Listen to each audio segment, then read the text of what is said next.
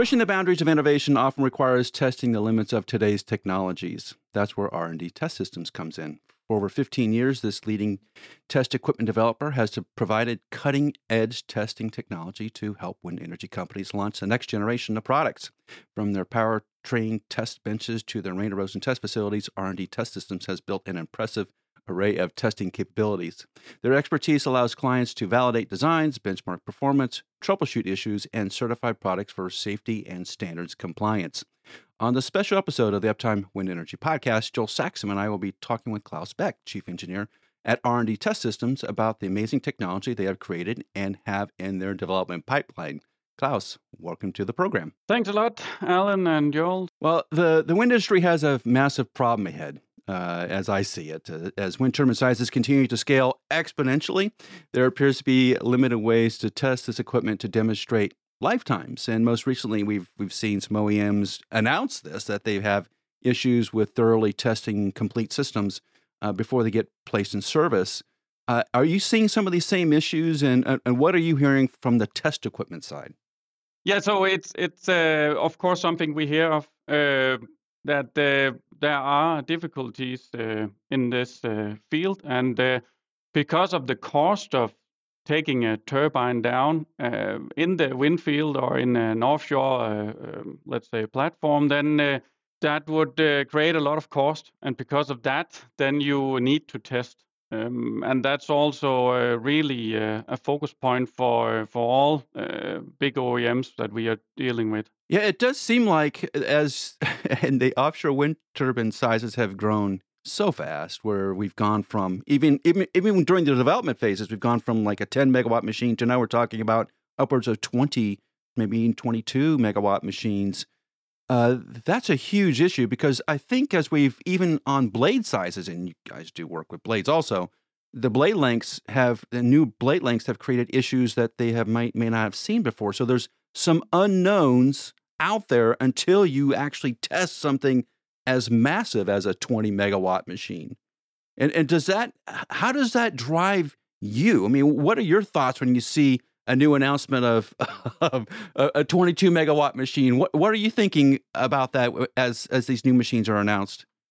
Yeah, so it calls it, it implies a lot of difficulties when you scale in this speed, which is the wind industry is, is doing. So uh, that that causes some difficulties. You uh, there's a lot of scaling laws normally when you design uh, stuff, but these does not always apply, and you have a lot of failure modes which change uh, when you scale uh, to these sizes. So that's why we do uh, these tests in order to predict and, and file, find, you can say, the errors before you go on a, on a wind farm um, with your turbines.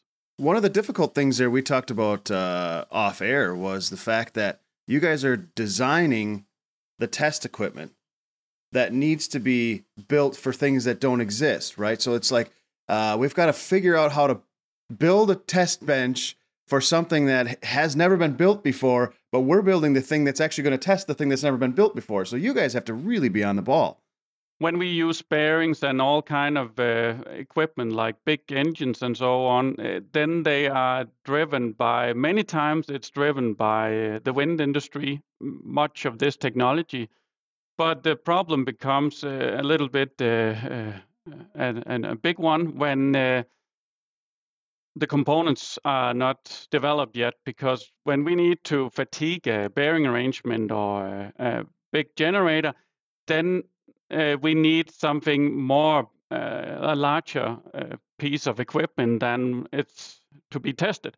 And in order to do that, we need to develop, you can say, uh, the big uh, systems. So always we are kind of put to the limit with these systems. So bearing arrangements are developed, uh, of course, based on a lot of experience and technologies uh, within uh, bearing companies, but we always need to push the boundaries and limits uh, on many of these.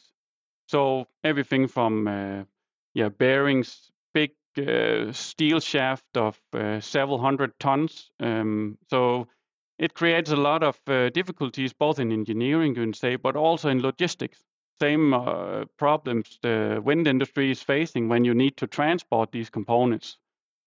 So in many cases, we also uh, need to let's say separate components into something where it's we can transport it because it's just not doable. So, in, in terms of uh, the technology and the development you're in, uh, the OEMs and the large component manufacturers have a need. They have an immediate need to evaluate their components. So I think they're going to be driven more and more to demonstrate lifetimes, particularly in light of some of the things that happened over the last 12 months.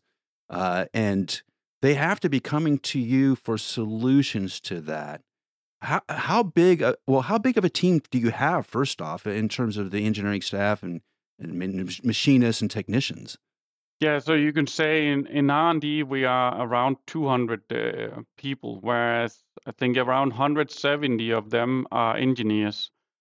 And uh, the largest portion of this is uh, related directly into developing new uh, test benches. So, so currently we are doing a large test bench for ZF Wind Power in Belgium, uh, also a validation test, um, where we are. I think we were at maximum around 40 people uh, at the uh, uh, engineering peak, you can say. So of course it's always scaled up and down uh, uh, towards uh, when you had the needs for for a lot of things to go through engineering, and then when things are, are settling, then you can reduce the amount of people. Well, it's an interesting problem to have, right? Because there is a huge demand for bigger g- generators and turbines and equipment, and where the OEMs can't man those they can't support having a separate test division. Most of them can't do that. It's not cost efficient for them to do that. They need to outsource it to someone who's knowledgeable and has and innovative as r&d test systems.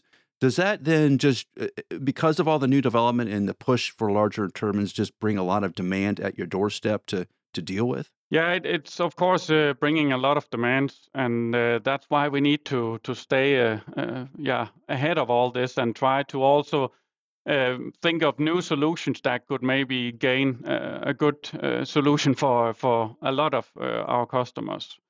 But you can say by by we have a lot of experience for a lot of customers, but of course we are not allowed to share the technologies and, and inputs, and we are not doing that, of course. But we will gather a lot of, uh, uh, let's say, um, good ideas on how to do smart stuff on our test benches, which uh, of course all our customers gain from. So that's also what you, when you you uh, work with us, you also get this, and uh, you can say. So that's one of the good things about using a third-party company like us, or you let's say not an internal division. So we are working with both. So uh, most of companies have internal divisions. Maybe we we help scale uh, these divisions or we work together in uh, in a combined uh, let's say uh, yeah uh, engineering effort to to find the solutions together i think one of the important things to touch on there as well is if you are say an, an end user if i am xyz wind company and i'm choosing between two oems and one oem and this is just my brain right if one oem tested the equipment themselves they say hey we tested our blades someone else might have certified them based on drawings and, and process and whatnot. But we tested our blades in house, so they're good. Or I have another company that's like, hey, we also have this third party expertise build our test bench, and they put us through the ringer to make sure that our things work well. And then someone else certified them too. Well, that to me is like, well, all right, then you're avoiding some kind of internal nepotism if you have someone else building your test rigs and you know helping people along through that process of the actual testing. So that that's a, a, value add, in my opinion, to any outside engineering client. And uh, in general, you could say the wind OEM would also uh, have a better, let's say, value of their their turbine if it has been tested. Um, so uh, that is uh, definitely important. Um, and in general, it's just shown uh, that that uh, it's important to test because the cost of of uh, downtime in in in the wind uh, farms is just uh, it's it's not so good. Yeah, we're learning it's billions of dollars at the moment. It's bad business. I, I want to get into some of the, the technology you have developed because I, I, it's fascinating to me. And I saw the the Belgian efforts uh, at some of the conferences. I think I saw that up in Sweden. Uh, some of the Belgians were there talking about the the work you were doing for them, and you were building a twenty. You have built a twenty five megawatt uh, powertrain test bench in Denmark, and then you're building, I think, it's something similar for Belgium, right? Yeah, so so you can say to some extent. So yeah, the first one was the one in Denmark, uh, which included this 25 megawatt direct drive uh, motor. So yeah, we couldn't find this uh, uh anywhere in the world. So uh, so we developed uh, internally this direct drive from scratch and did heat runs and tests on prototypes and so it's uh, thrown around in the air together with the load unit. So that's why uh, we had some difficulties in, in just finding a, a, a standard product. And besides that, it's uh, it's a quite huge uh, machine. So it's 16 meter in diameter. The scale of these machines, like I'm, I'm, I was looking and I was like, I was, I, and I'm squinting at my other screen right now. So anybody that's watching on YouTube, and I was like, those are people. Like oh my god, how did they build that thing? Like the the the size of the rotors of these things. The first time you ever stand underneath one, even if it's like a GE15, you're like, holy man, look how big this thing is. That's nothing compared to a 10 or 15 megawatt machine. But now you look at these test benches that might be used for a 25 megawatt machine, and they're, I mean, they're like five houses, like strung together, huge.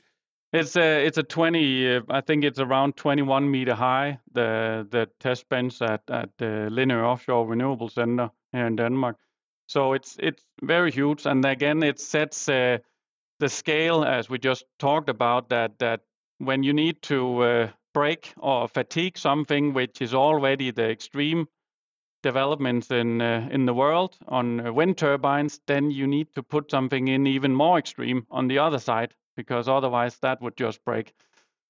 So, um, but that's the the very interesting part of this uh, this um, this uh, engineering, uh, you can say. So, so we always need to to uh, we come to the edge and we need to uh, move it uh, and develop these new test benches. And they are kind of a prototype, each of them. So we need to make sure they run for the um, first time and there's only one shot. Lindø Offshore Renewable Center it has this 25 megawatt drive stand uh, to uh, evaluate generators and I assume gearboxes and everything else attached to it, and the electrical uh, output of those generators. Right, there's there's an electrical component to this. It's not just mechanical failure. They're looking at electrical performance Yes, so you can say it's a, it can run full powertrain. So including so you starting from cut off the rotor. So then you have the first shaft and the main bearing arrangement, a gearbox, and the generator, and then the converter system connected to the generator. Then we loop the power, you can say, between the converter system and our motor. So we only feed in the losses, you could say, of the system. So uh, making it, let's say, also very cost efficient. Um, so we're not utilizing 25 megawatt when we run, only feeding in the losses of the system. Okay, that makes a lot of sense. That, that, that's a smart way of doing it. Instead of having a big load bank and trying to get rid of all the heat from that, that'd be a, a massive effort. yeah, boil the ocean with that. So that does that does that then that technology and the uh, capabilities of the electrical and mechanical parameters vary from OEM to OEM or even gearbox manufacturers? Are they looking for specific kinds of failure modes that they know that they have seen in the past, or are they are they running a full suite of tests to evaluate their components? So you can say, depending on the design, you could have a gear design, you could have a, a direct drive design where you don't have a gearbox and, and a front shaft and connect the rotor directly to the direct drive uh, generator, you can say, interface. Here you have different modes you would like to, let's say, provoke and try to uh, uh, to push. So, so for each design, then the engineering department of each OEM knows we we might have some difficulty in in these regions, so they would maybe try to push these boundaries. But on side of that, you would all always just have a let's say, trajectory of, of loads from field, you would like to transfer into some, let's say, accelerated load, and they will be independent of design. So it's just what you would uh, experience in the field. So all kind of uh, um, let's say, nominal scenarios where you have a lot of hours, and then extreme scenarios, uh, hurricanes, all kind of wind scenarios where you would, uh, or errors, uh, error, let's say, um, setups in your controls, which could could generate some, uh, let's say, uh, very high uh, rotor loads.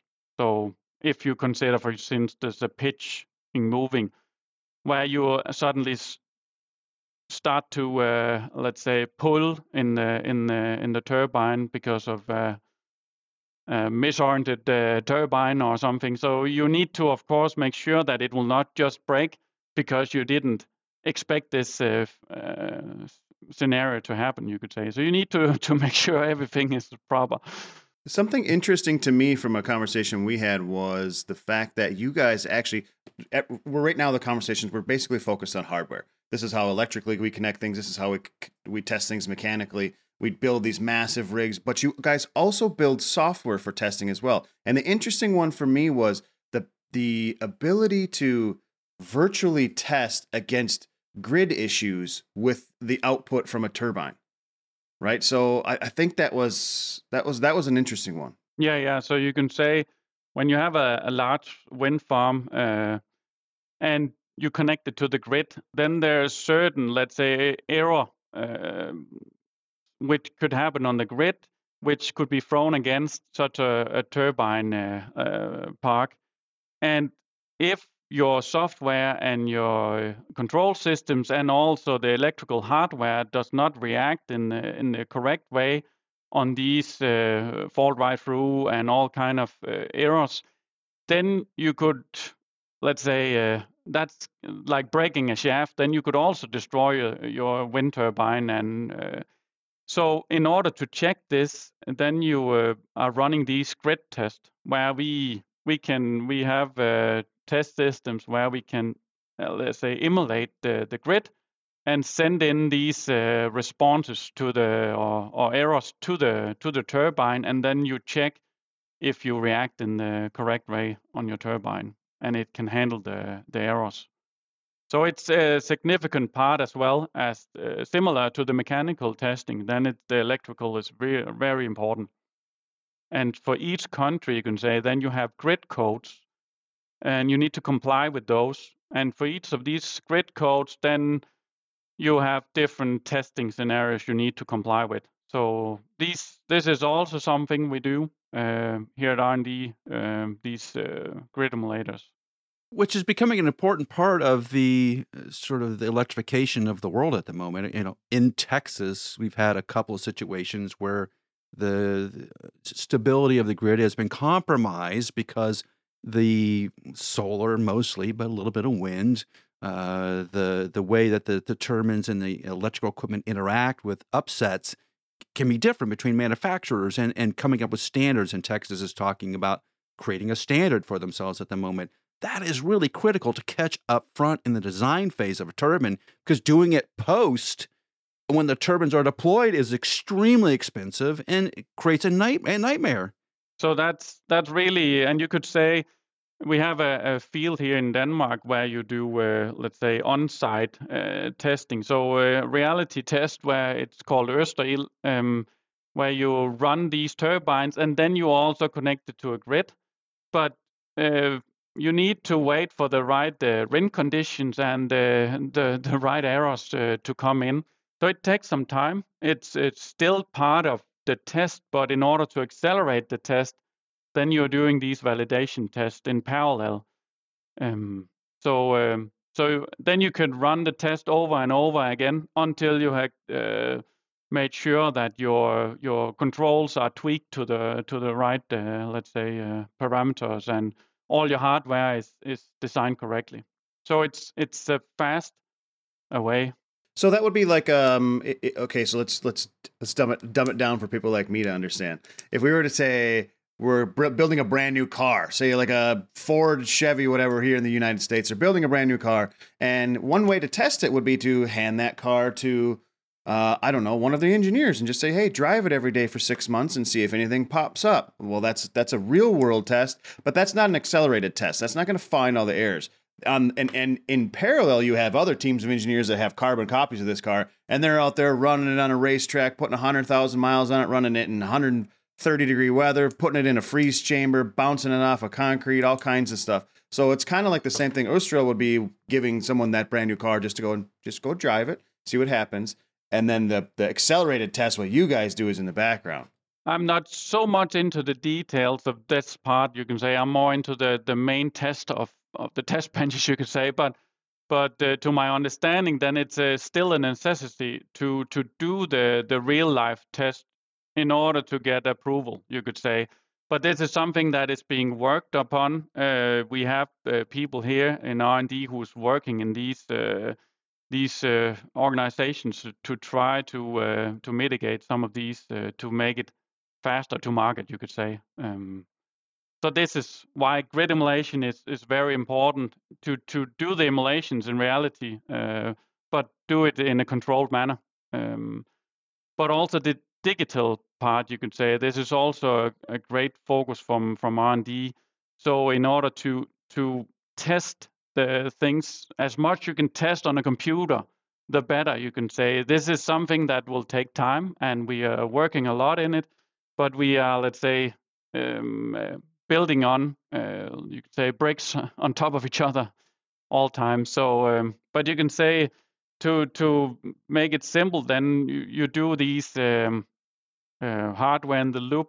Um, you can try to imagine a, a, a, a, car industry where you want to test a motor before it's it's running in the test uh, lab.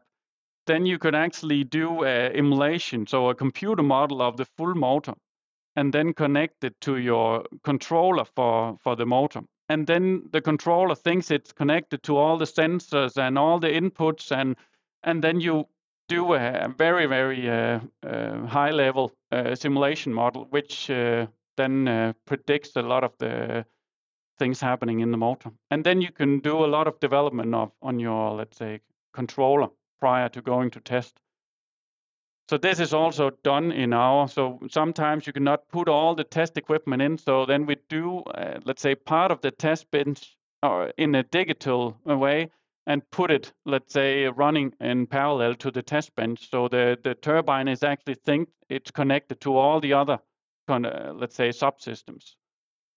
So then you can uh, verify even more of your your system, you could say. That makes that makes complete sense. It sounds like a lot of things that have been happening in aerospace lately to reduce costs is to do simulations, emulations of of hardware because it does give you a, a, a highly accelerated development cycle and saves saves tons of money.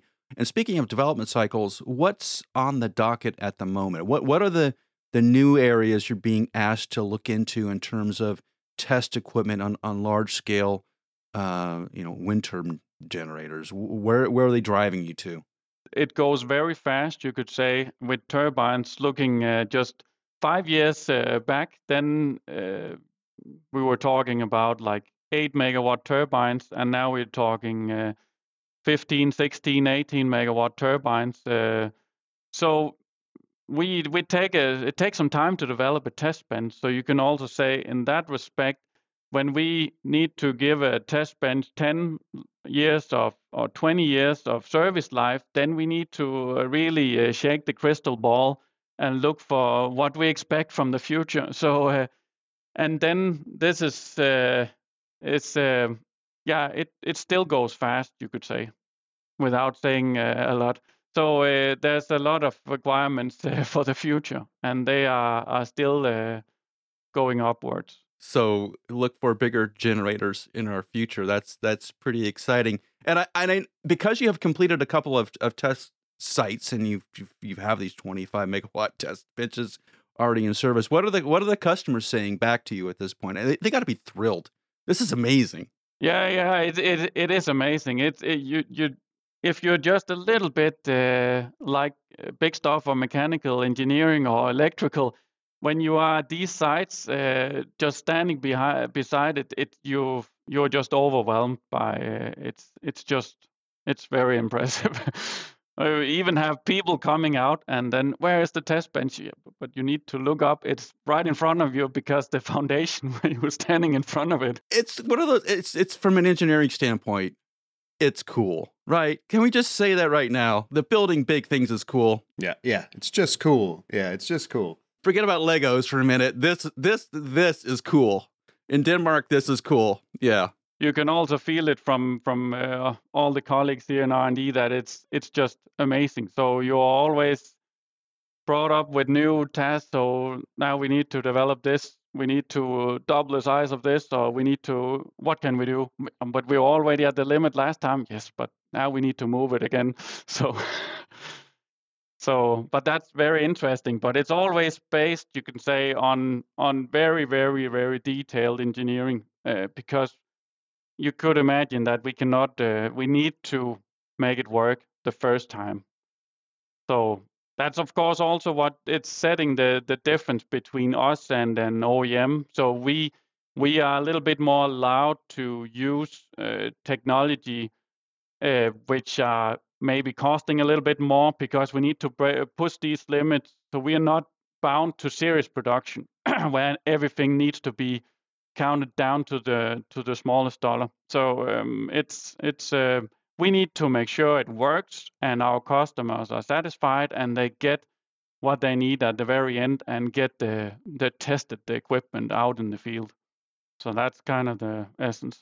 Well, the wind industry cannot grow without R&D test systems being out in front. All this new technology we want to have cannot happen unless there's a test bench, equipment, and guidance and knowledge at R&D test systems to make sure that this the new generation of OEM equipment actually works like it's intended to. So for that, we're we're very appreciative, Claus, of all the work that you guys are doing and and the effort that goes into it. Because if when you do see it, and, and when everybody sees this video, you can go to YouTube and watch the the size of these components we're talking about. It's scary and it's amazing at the same time. So uh, the wind industry, you know, applauds the work that you guys are doing it's really nice to be part of this, and it's it's it's amazing. If a, a company hasn't used your services, uh, well, I don't know why they haven't, but if they haven't used your services, how do they reach out to R and D test systems and connect with you? To uh, yeah, we have a homepage, so uh, R and D uh, dash as dot com. So uh, here you would find a lot of our services and you could say the wind industry is is one portion. So we are also in in aerospace, but you can say the the main portion of our work is going into the wind industry. If you haven't checked out R&D Test Systems LinkedIn page, make sure you do that because there's a lot of cool pictures and technology on their on their LinkedIn page. So check that out also. Claus, this has been amazing. Thank you for taking the time to spend with Joel and me today. It has we've really learned a lot and we're continually impressed and we'll see you down the road. I'm sure we'll see you at the, the, at the next conferences. We're coming we're coming your way pretty soon, so hopefully we cross paths.